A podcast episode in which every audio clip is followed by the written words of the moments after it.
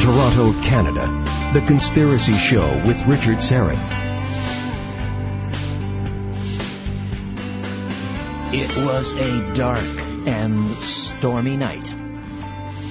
Welcome to the audio imaginarium. It is not fit for man or beast out there. So come on in. Out of the rain, weary traveler. Hang your cloak on a peg, grab a stool, and come gather round the fire. There are stories to be told, and you are among friends. I mean that. Open lines for the entire hour.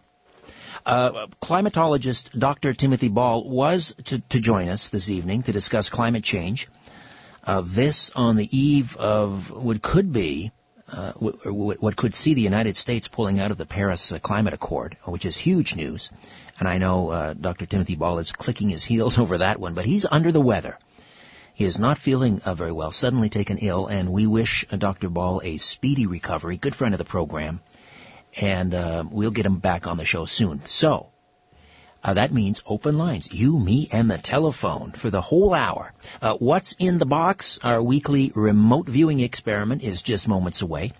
And again, if you want to participate, you must tweet. You must tweet your guests. Use the Twitter feed at Richard Syrett, S-Y-R-E-T-T, at Richard Syrett, and use the hashtag TCS remote. TCS as in The Conspiracy Show remote. And I can't accept answers via email or from the YouTube, the live chat room. Sorry about that. It means I have to check in so many different places, and I don't have time. So if I get you to tweet at Richard Syrett, use the hashtag TCS remote. They're all in one place. It makes it so much easier for me. Second hour of tonight's transmission. Paranormal researcher, investigator Joshua P. Warren will be with us. This guy is cutting edge. One of the finest young paranormal investigator researchers out there. And he's a truly fascinating fellow. And we just spoke off air before showtime. It turns out he is situated geographically in the middle of the Bermuda Triangle. He's down there in Puerto Rico. There's a big Bermuda Triangle conference coming up, and we'll talk about that. How fitting for a paranormal investigator, researcher, to live part of the year right smack dab in the middle of the Bermuda Triangle. And we'll talk a little bit about that with Joshua, as well as he's really excited these days about something called parasymatics, which has something to do with the Law of Attraction. We'll get into that, and we'll talk about some of his other paranormal. I've got what's in the box in the brain. Maybe my brain is in the box. You don't know. Joshua has conducted a number of interesting paranormal experiments in his lab down in Asheville recently, and we'll talk about those as well. One of which went sort of frighteningly awry. Anyway, we'll get to Joshua in the second hour. Again, open lines this hour. Let me give you those numbers right now because they're kind of handy when you're doing a phone-in show. In the Greater Toronto Area, 416-360-0740. 416-360-0740. And toll-free from just about anywhere, 1-866-740-4740. 1-866-740-4740. All right, what's in the box? Your chance to utilize your remote viewing skills and win some fabulous Conspiracy Show merchandise from The Conspiracy Show. You can visit the online store at theconspiracyshow.com. Now, dear listener, focus your attention. Focus your attention to the cigar box to my left on my studio desk here at Zoomerplex, 70 Jefferson Avenue in the Liberty Village neighborhood of Toronto, Ontario, Canada. Focus. Focus. You now have the coordinates. Close your eyes. Breathe deeply. Now this is important. You've got to allow the shape, the texture, the color. Allow the image to form in your mind. If it helps, jot down some words, phrases, sketch something if that helps.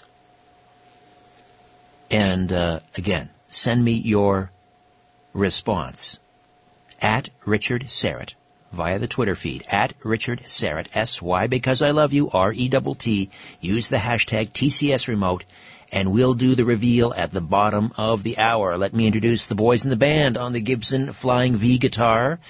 Ian Robertson, our technical producer. Ian, hello, and what's in the box, my fine rockabilly friend? We're doing this now.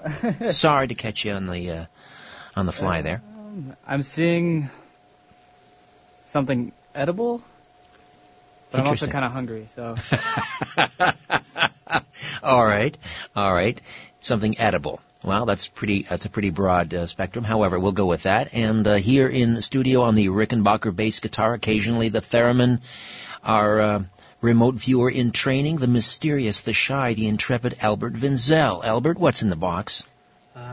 I'm going to guess a spoon. I'm going to guess a spoon or a fork, but I also got a yellow pineapple for some reason. I'm not sure why. A yellow pineapple as opposed to those GMO purple pineapples I've been reading about so much. All right. And our producer of my weekly radio feature, Strange Planet, Ryan White on the Hammond B3 organ. What's in the box, Ryan? Well, it's so rainy, I'm picturing something that can absorb water. Like maybe a sponge or a loofah or the end of a mop, something porous. Interesting. All right. Always so specific in detail, Ryan is. All right, we will do the reveal at the bottom of the hour. All right. There's so much to talk about. And, of course, there's never any scarcity of topics coming out of Washington, D.C., top of mind remains a potential showdown between the United States and North Korea.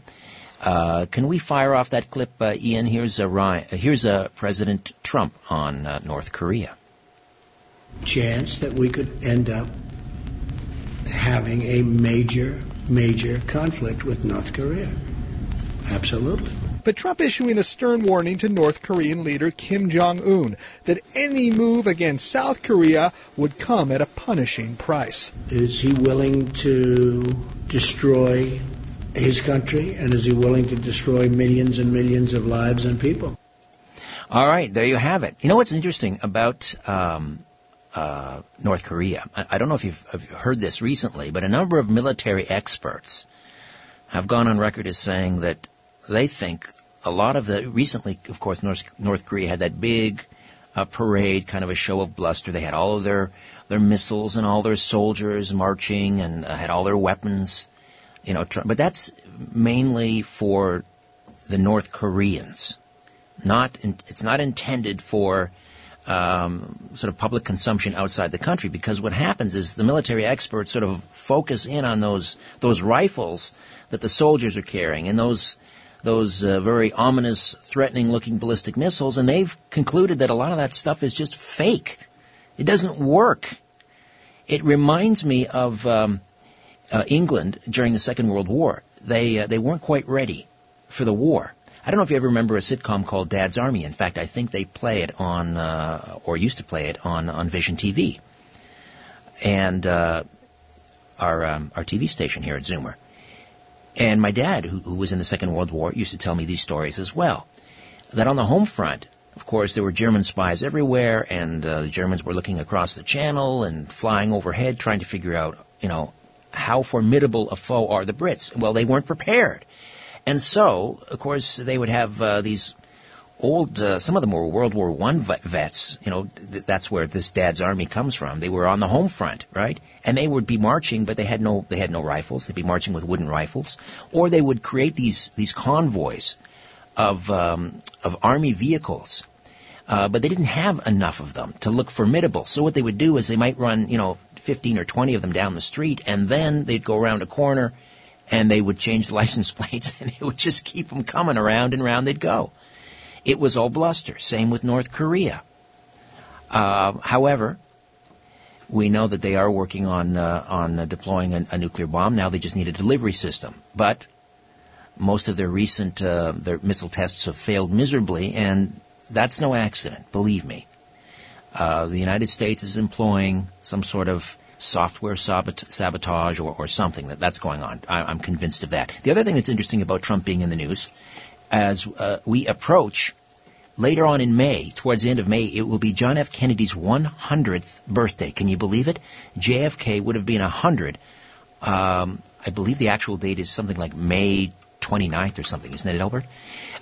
And we have JFK assassination researcher James DiEugenio coming on to commemorate the 100th anniversary. When is that? The week before, May 21st. But yeah, you're right, May 29th is his birthday. Right, and so James will be on May 21st.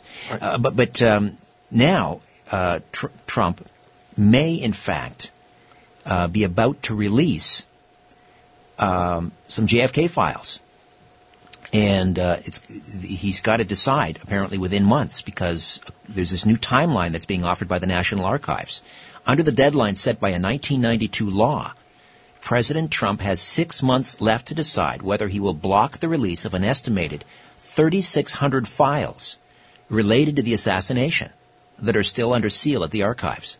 And from what is known of the JFK documents, most come from the CIA and FBI. A number may help resolve lingering questions about whether those agencies missed evidence of a conspiracy in Kennedy's death. They didn't miss it. They simply shoved it under the rug. As with every earlier release of JFK assassination documents in the, 54 years coming up since shots rang out in Dealey Plaza in Dallas, it's virtually certain that some of the files will be seized upon to support this theory or that about Kennedy's murder. So, President Trump may allow the public to see a trove of thousands of long secret government files about the event that really more than any event in U.S. history has fueled conspiracy theories. That's the 1963 assassination of President John F. Kennedy. And Trump, by all accounts, is very interested in a lot of conspiracy theories. That, according to his longtime friend, advisor, and political operative Roger Stone. So, that's interesting. We'll keep an eye on that one. But again, James DiEugenio will be joining us in a couple of weeks to talk about the 100th anniversary. All right, so we've got What's in the Box, the reveal, coming up at the bottom of the hour. Again, use the hashtag TCSRemote, but you must use the Twitter feed at Richard Syrett. We'll get to your phone calls as well. Open lines, 416-360-0740. Toll free from out of town, 1-866-740-4740. In a democracy, we elect officials so we can sleep at night. So why are you up? And welcome back. Open lines for the hour. I just want to say hello to those of you in the live chat. You're always so loyal, so faithful, so supportive. I'm mispronouncing this, but I'm going to say, is it Weiwei or YY and Warren and You Betcha and American Zero? Don't be so hard on yourself. Gord Oland and Dan Smith and Warren RCG and all of you. It's always good to have you in the live chat. Incidentally, the YouTube channel, we're streaming live, and I encourage you to subscribe. What are we up to now, Ryan? It's around 4,600. 4,600. Yeah. All right. Well, the slow march to 10,000. It's 4,651 subscribers. So just go to YouTube and the Conspiracy Show with Richard Syrett. The Conspiracy Show with Richard Syrett, and hit the subscribe button, please. We have a modest goal of 10,000 subs sometime in 2017. And just a reminder, next week we're going to launch a new format, at least on the radio. We'll have more guests, shorter segments, and every week, open lines for the first half hour in the second hour. And we'll have some panel discussions and regular contributors and so forth. Very excited about it, and we've been working real hard on it. And in the coming weeks, we're going to hopefully up the production value on the YouTube channel as well. All right, let's begin tonight's open lines with Helena in Hamilton. Is it Helena or Helena? It's Helena. Helena, well, yes. Welcome. I'm wondering about deja vu. I experience it all the time. It frightens the hell out of me because I'm wondering, it originated in France. It originated in Paris, France, and the name déjà vu came from Paris, came from the French. Right, it is déjà a French word. Well, you know, I can probably count on two hands maybe the number of times I've had a startling déjà vu experience, but you have them almost daily? Mm-hmm. Well, give me an example of something that happened recently, Helena. Well, I can't really give an example, sometimes it was very frightening. So do you believe that that's an indication that you've lived before, that it's a past life? More than one life. Mm-hmm. I don't know about that. Deja vu means that we've lived another life. We've lived in the past. Well, possibly. I mean, I identify myself with the cat family.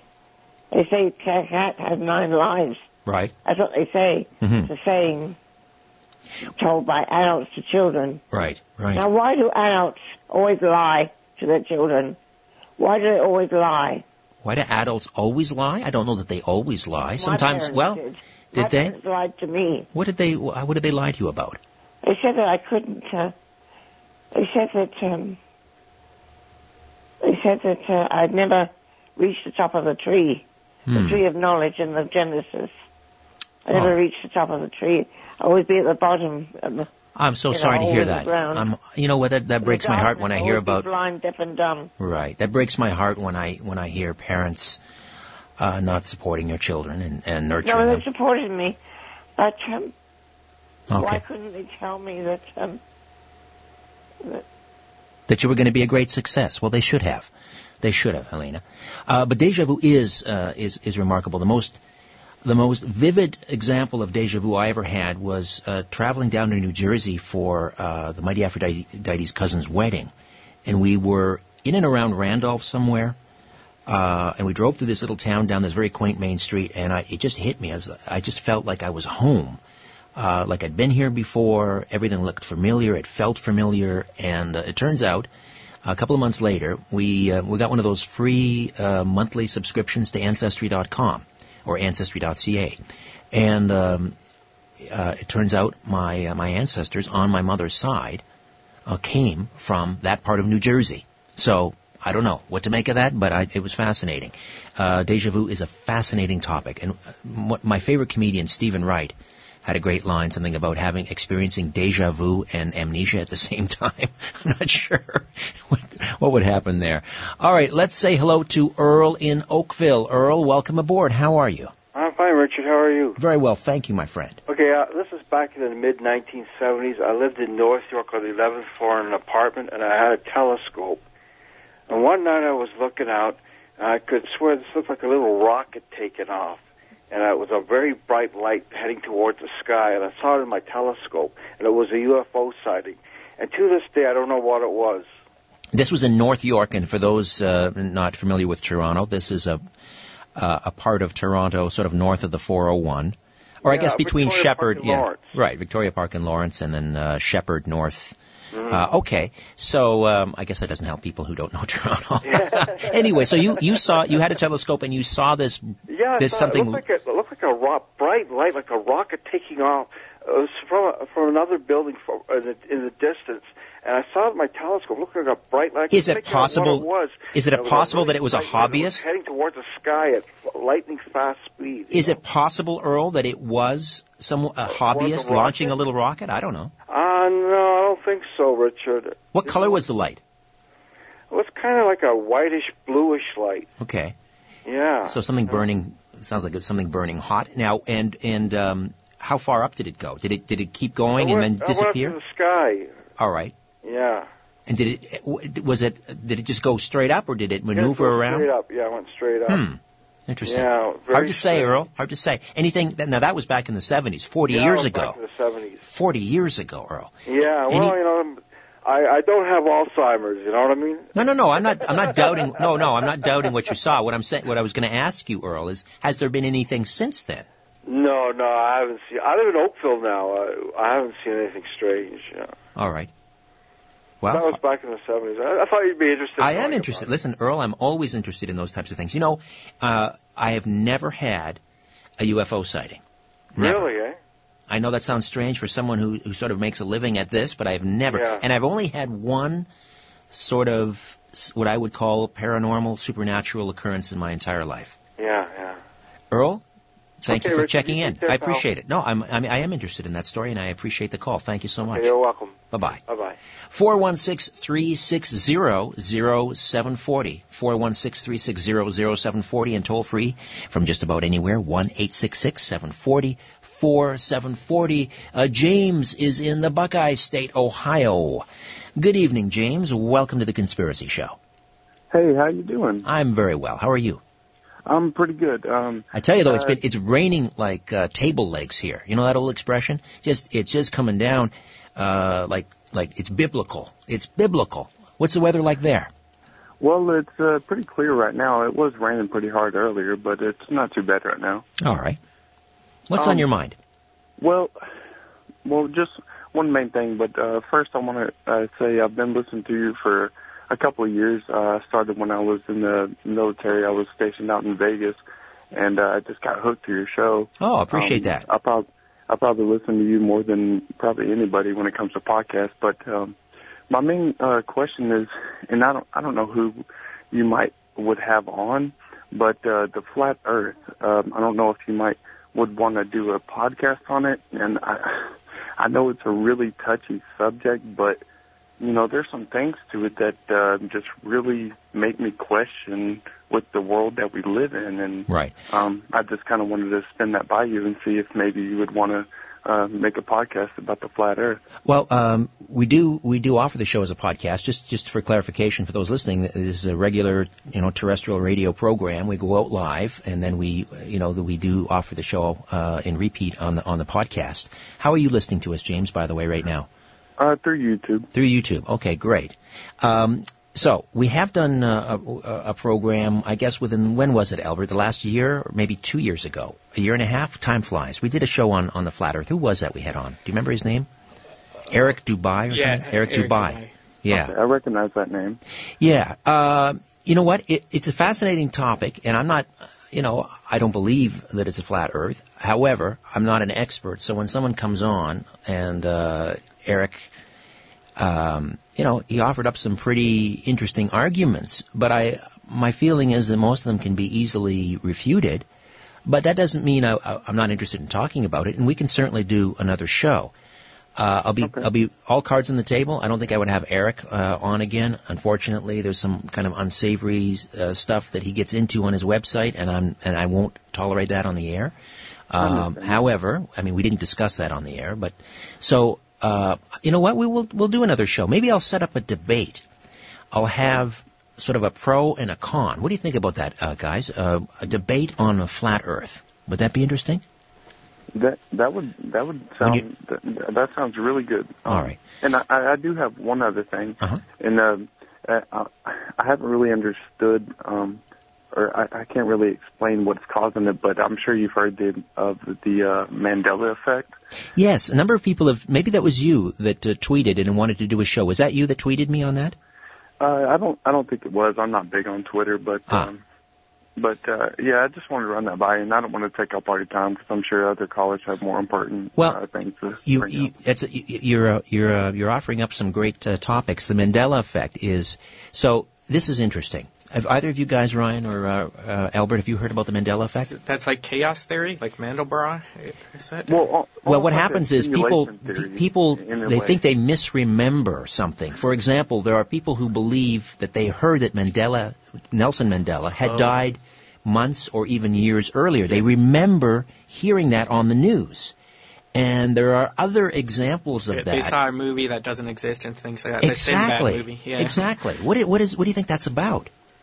Well, I think the only, and you know, I've kind of thought about the time travel aspect of it, but it doesn't really make sense because, I mean, if it was time travel, why would they go back and change all these meaningless things that really isn't affecting anything? Exactly. Like, like movie quotes and logos and stuff like that. But so I'm kind of leaning towards maybe the quantum computing, like with the D-wave quantum computer and things like that.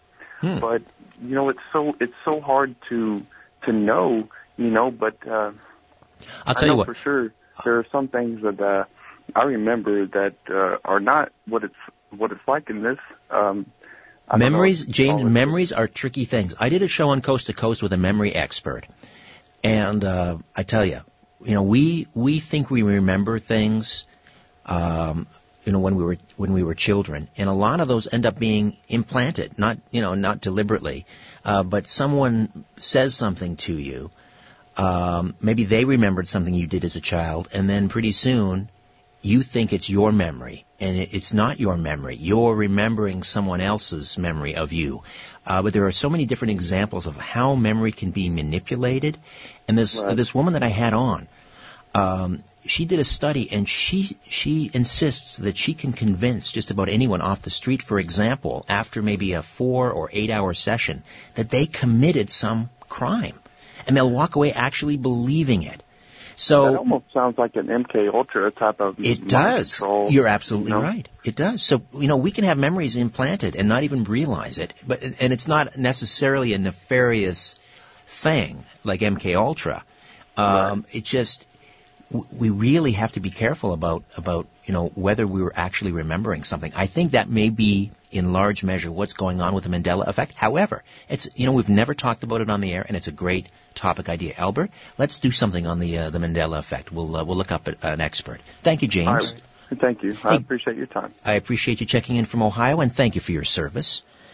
Served 2 years in Las Vegas. What a great gig that would be, right? Tony is in Brampton. Welcome to the Conspiracy Show. Tony, how are you? Oh, I'm very good, Richard, and yourself? Very well, thank you. Well, first of all, I have to say I do love your show. I appreciate that. This is one of the rare times I've actually ever called in to any shows whatsoever. Aha. Well. So I just want to thank you for taking my call. Well, we're going to do open lines once a week in the second hour, starting next week after midnight. So excellent. Well, one thing that I've sort of banding around in my head the past few years is, and I don't think I've ever heard it on your show, and I think it's possibly is a conspiracy as to the name of our Savior. I understand, growing up as a Christian, that I've always heard that his name is, Jesus Christ, but the more I've been studying, the more I've been hearing sort of other things lately, I'm noticing that possibly there could be a conspiracy around the name, and that his real name is Yeshua, Mashiach. Well, that's the Hebrew. That's Yeshua correct. Is Hebrew. Jesus is from the Latin or form of the Greek name, right? Yes. Now, my understanding is when you do a translation, you go from the original and then you go to the language that you want translated. So my understanding is it's gone from either the Aramaic and Hebrew to Greek, and then from Greek to English. And I'm wondering why it just didn't go from the Aramaic straight to English. And if you were to do that, I think it would go from Yeshua to Joshua. And then, so where did Jesus come from? Well, that's a good point. I don't know. Like, shouldn't it be Joshua? I've heard Joshua. I've heard him. I've heard that too. Joshua, yeah. Yeshua. You know what? I don't care if they call him Fred. I will follow him. No, exactly. But that's an interesting point. And because unfortunately, the church has a little bit of a history of being anti-Semitic. So, are they trying to maybe cover up the Jewishness of our Savior? I mean, even Mary. Her real name is Miriam, right. Not Mary. That's an excellent point, and you're right. Certainly, leading up to with Vatican II, up until Vatican II, there was a separation between the Hebraic roots of Jesus and Christianity. But you'll find now with a lot of evangelicals, they are really, and I welcome this. They are embracing that. For example, there are many evangelicals now who celebrate the Sabbath on the Saturday. Excellent. Who observe. The Feast of Unleavened Bread and all of the traditional Jewish feasts. Yes. Because that's what, Jesus was a Jew, and that's what he did. And, exactly. And they put the emphasis, for example, on Passover, not on Easter. A perfect. Yes. The lamb, not the bunny. That's right. Exactly. But that's a great question. And what we'll do, we'll have Jonathan Cahn, my good friend Jonathan Cahn, come on, or Carl Gallups, and maybe he can discuss how it has come down to us that our Lord and Savior is Jesus and not Joshua? Yes, exactly. Great question. Yeshua, if you're just going to anglicize that, then that would be Joshua. Excellent point. You see, Tony, I have the greatest callers and listeners in radio land. Thank you for checking in from Brampton. Thank you, Richard. Have a good night. Stay dry. Thanks. Bye-bye. All right, when we come back, open lines will continue, and we'll also reveal what's in the box. Poking holes in the darkness. The Conspiracy Show with Richard Syrett. Time to reveal what's in the box, our weekly remote viewing experiment. Karen is guessing a black checker in the box. And let's see, what else do we have here? Dustin says a banana, a yellowish-greenish banana. Let's see, what else? I said I wasn't going to do this, and I don't want to encourage.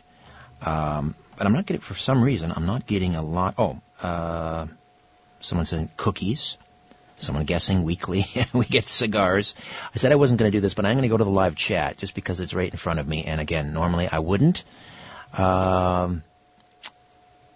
Gord is guessing a silver round ring-like object. And you betcha, cigars. And Warren RCG, a half-eaten tuna salad sandwich. YY is guessing a hammer or some sort of tool.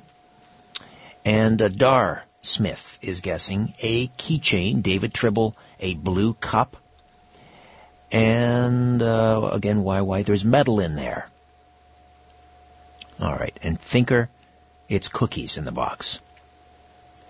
A couple of people guessing cookies. Carol B, a golf ball. And anyway, well, let's just do it. Open it up. It's a toy airplane. My little guy's model, a U.S. Air Force. I would have taken toy plane. Anyway, the metal, someone said metal. It's plastic, but it has kind of, it's supposed to look like metallic, a metallic object. So not close enough, I'm afraid. All right, back in the box we go.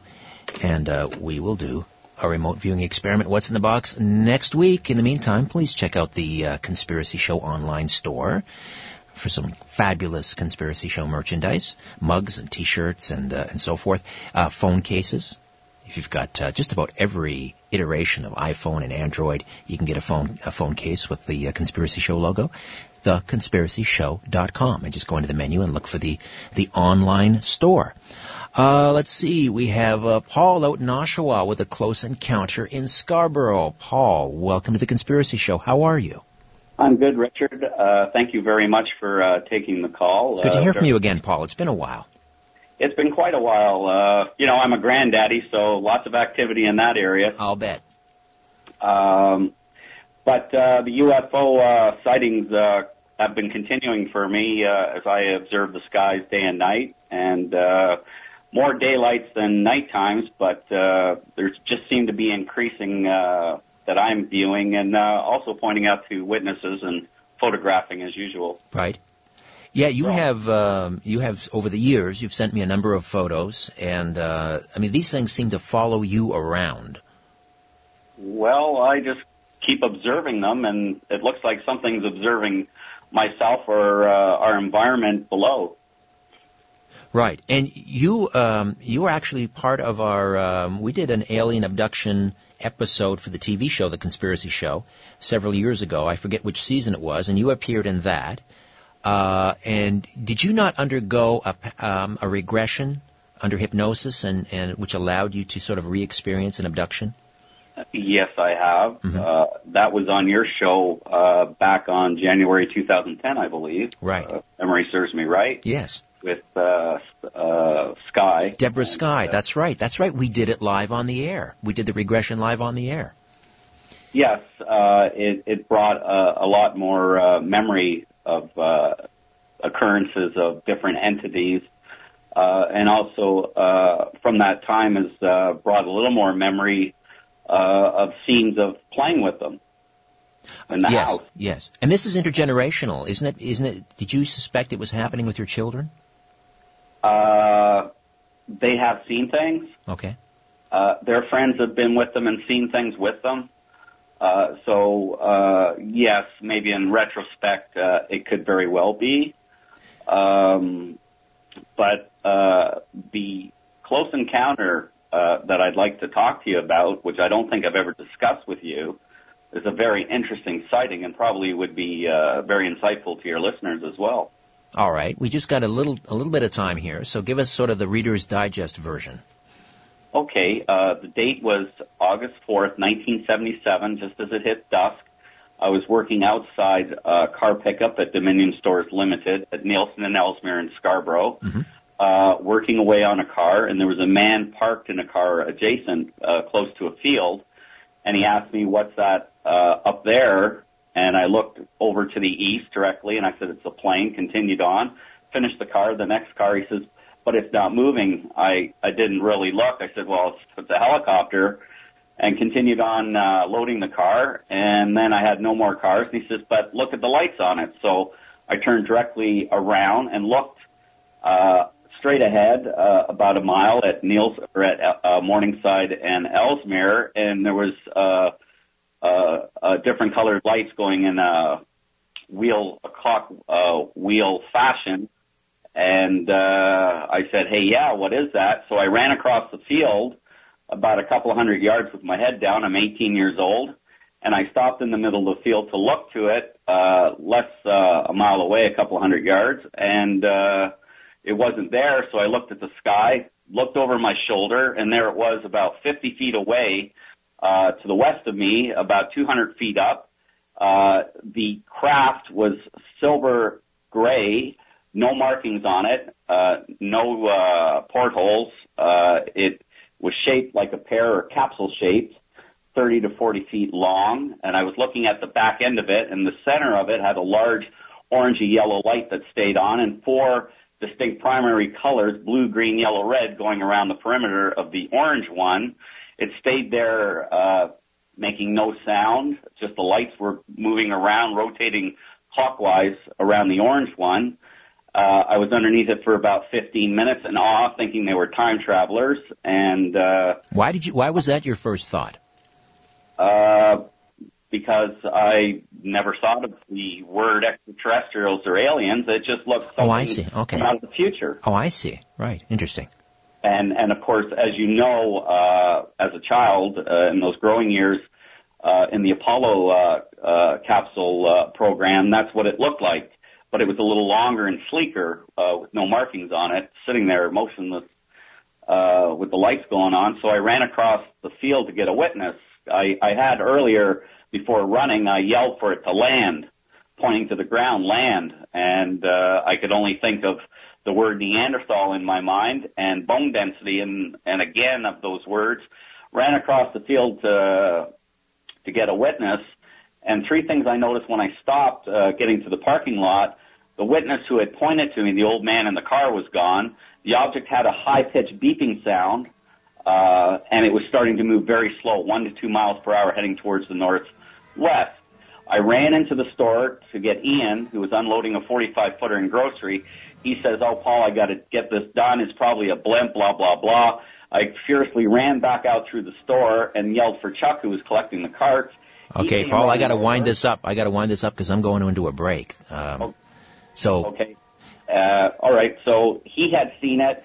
It was at a greater distance now, beeping away. We could only make out the lights, not the. Okay, so you have corroborating. You have witnesses that saw it as well. Yes. Listen, Paul, check into this often, and maybe we'll talk to you next week, and we'll get to get some more details on that sighting. Paul in Oshawa. Thank you.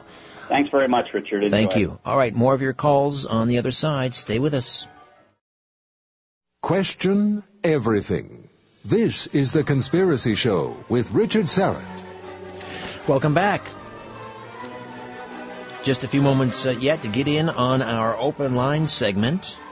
And just a reminder, starting next week, we will do Open Lines, the first half hour of the second hour.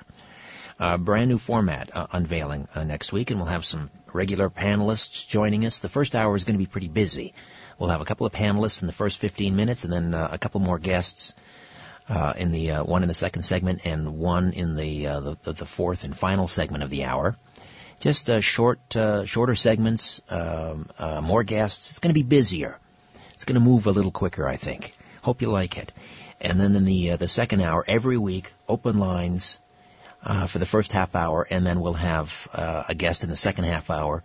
Usually that's where we'll park our sort of our paranormal, ufology type topics. In the first hour, we'll be a little more I suppose, sort of hard-hitting conspiratorial, political subterfuge, geopolitics, that sort of thing. 416-360-0740, 416-360-0740, and toll-free from just about anywhere, 1-866-740-4740, 866-740-4740. I interviewed this Italian neurosurgeon it was Coast to Coast a couple of years ago, maybe 18 months, Sergio Canavero. Some are calling him Dr. Frankenstein or Frankenstein for Eugene Wilder fans. Anyway, he's at that time, he was claiming that he was going to undertake the first human head transplant, and he had a Russian patient lined up who had some degenerative neuromuscular disease, I believe, confined to a wheelchair, and this was going to be his patient. He was going to take the this patient's head and transplant it on an otherwise healthy body, obviously donated. And I know it sounds absolutely unreal. Well, now here we are, 18 months later, and Dr. Sergio Canavero is insisting he's going to undertake the first human head transplant later this year in China.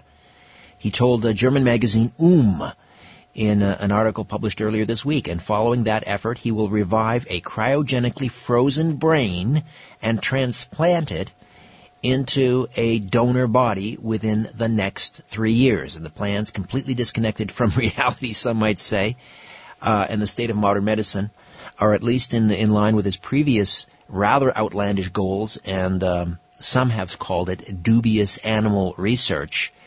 He made headlines in the past few years by claiming that transplanting the whole head of a human onto a donor body is currently possible.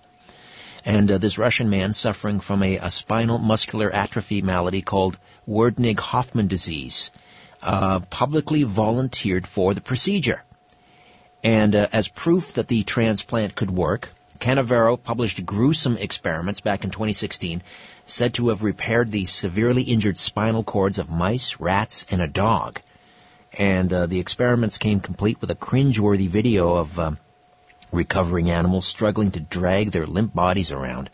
There were similar, I remember seeing YouTube videos back in the 50s of similar type experiments. Anyway, Sergio Canavero is in earnest, and he says sometime this year he will perform a human head transplant in China. And he appeared recently on a British chat show, and he was asked, I guess, about the patient's chances of survival. And here's what he had to say. What are the chances, do you believe, that Valeri will survive the operation and indeed have a better quality of life after it than he does now? As I said multiple times, we all agree, at least the top surgeons that will be part of the team, that 90% is the chance that Valeri stands to survive the operation. So 90%, why? Because there is a plan. The first humans to receive this sort of a head transplant will not be Valeri, but we will just be performing this first on cadavers, then on brain-dead organ donors. So the first live head transplant will come about somewhere where we will be able to transfer the head of a brain-dead organ donor on the body of a decapitated brain-dead organ donor. So only after extensive cadaveric rehearsals and this final proof of principle surgery on brain-dead organ donors, we will move on Valeri. Actually, the list of patients is so long that I can't even begin to just give you all the names. Dr. Hillary, we've heard from the professor who's, All right, that was actually Piers Morgan, who fled back to England after a rather inauspicious tenure at CNN. Actually, now that he's back in England, I kind of like Piers Morgan a lot over there. Anyway, that was his interview with Sergio Canavero, and I'm going to have to get him back on the program as the date for this procedure approaches. Can you believe it? A human head transplant sometime in 2017. Open lines. We've just got, well, this will be last call to the phone lines, 416-360-0740, and toll free from out of town, 1-866-744-740. I was going to have Dr. Timothy Ball on the program tonight. He was he emailed me this morning. He suddenly took ill, and we're praying for a speedy recover. Dr. Ball, if you're listening, he was going to come on and talk about what he sees as, you know, one of the greatest scientific hoaxes of the 20th century, and that is climate change. And I'm pretty much in line with Dr. Ball on that. And now this comes out that a number of PhDs have written a book chapter asserting that doubts about the theory of human-caused global warming should be considered real science. Well, of course they should. This idea that 97% of scientists believe in man-made global warming is a canard, and we now know the origin of that. It was a survey taken, a limited number of scientists, many of whom were not even earth scientists or climatologists, and they were asked a series of very broad-based questions. Do you believe in climate change? Well, of course, climate change is real. As Jesse Waters on Fox likes to say, it's called the seasons. But the question as to whether man is contributing to global warming, that's another whole other kettle of fish. And there is not this 97% consensus, never has been. And a number of notables now have come out. They've written a book chapter. And the National Science Teachers Association, however, wants, this is in the United States, the National Science Teachers Association wants nothing to do with such an approach. Its executive director, David Evans, has written a letter to members insisting they must teach the agendas of the National Wildlife Federation, the North American Association for Environmental Education. These are activist groups. These are not scientific bodies. These are activist groups. So, again, the National Science Teachers Association is saying ignore the other side. They must avoid, he contends, the information compiled by the scientists who wrote Why Scientists Disagree About Global Warming. The chapter, written by Craig Idsow, Robert Carter, and S. Fred Singer, and published by the Heartland Institute, challenges common climate change and global warming agenda arguments. Spencer Irvine of Accuracy in Academia wrote in a review, as much as the liberal media, liberal academics, and pundits tell Americans that the earth is too warm and human beings are the cause for a spike in weather and temperature changes, there is little to no scientific consensus to support these assertions. It is clear that the climate change agenda turns a blind eye to neutral and impartial studies of the project. Now, I had the co-founder of Greenpeace on this program and also on Coast to Coast, Dr. Patrick Moore, I believe. He's an earth scientist, PhD in earth science, and he co-founded Greenpeace, but he quit when it started to adopt what he called sort of an anti-human agenda. They started out as kind of a no nukes and save the whales type organization, you know, which is laudable and so forth, although you may disagree about the efficacy, safety of nuclear power. But sometime in, I guess, in the 80s, they adopted this anti-human agenda. Humans are bad. We are a blight. We are a cancer. And so he had to quit. And now he is a vocal, a critic of anthropogenic global warming and made global warming. Now, a couple of years ago, he was in India at a climate change conference. And, I wanted to play a clip. I thought this was a very succinct little clip, and he's describing the importance. Of course, CO2 has been described as a pollutant by the EPA. A pollutant. It is absolutely essential for life here on this planet. Here's Dr. Patrick Moore. I believe we should recognize that carbon dioxide is the most important food for all life on Earth. It's what plants eat to make sugars, which is the basis of energy for all life, and all life is carbon-based on this Earth. Carbon is the building block of life, and without carbon in the atmosphere, this would be a dead planet. So surely that counts for something. The fact that life would be impossible without carbon dioxide means that at least it has some good to it. And as a matter of fact, I say it's not only essential and beneficial, but it is the most essential and beneficial molecule in the air. I'll say 400 parts per million, 400 parts per million. That's where we are in terms of CO2 levels. Moore describes that as a starvation diet of CO2. The optimal level of CO2 in the atmosphere for plant growth is about 1,200 parts per million, 3 times where it is presently at. If you talk to a farmer who has greenhouses, what do they do to increase the yield and to increase plant growth? They pump carbon dioxide into the greenhouses. To what level? About 1,200 parts per million. So this idea that carbon dioxide is a pollutant is just utter nonsense. Anyway, we'll leave that for another time when Dr. Timothy Ball is feeling much better, and we'll get him back on the program. Joshua P. Warren is coming up next, and he'll join us live from Puerto Rico, right smack dab in the middle of the Bermuda Triangle. Stay with us here on The Conspiracy Show. My name is Richard Syrett. Thanks for the hang.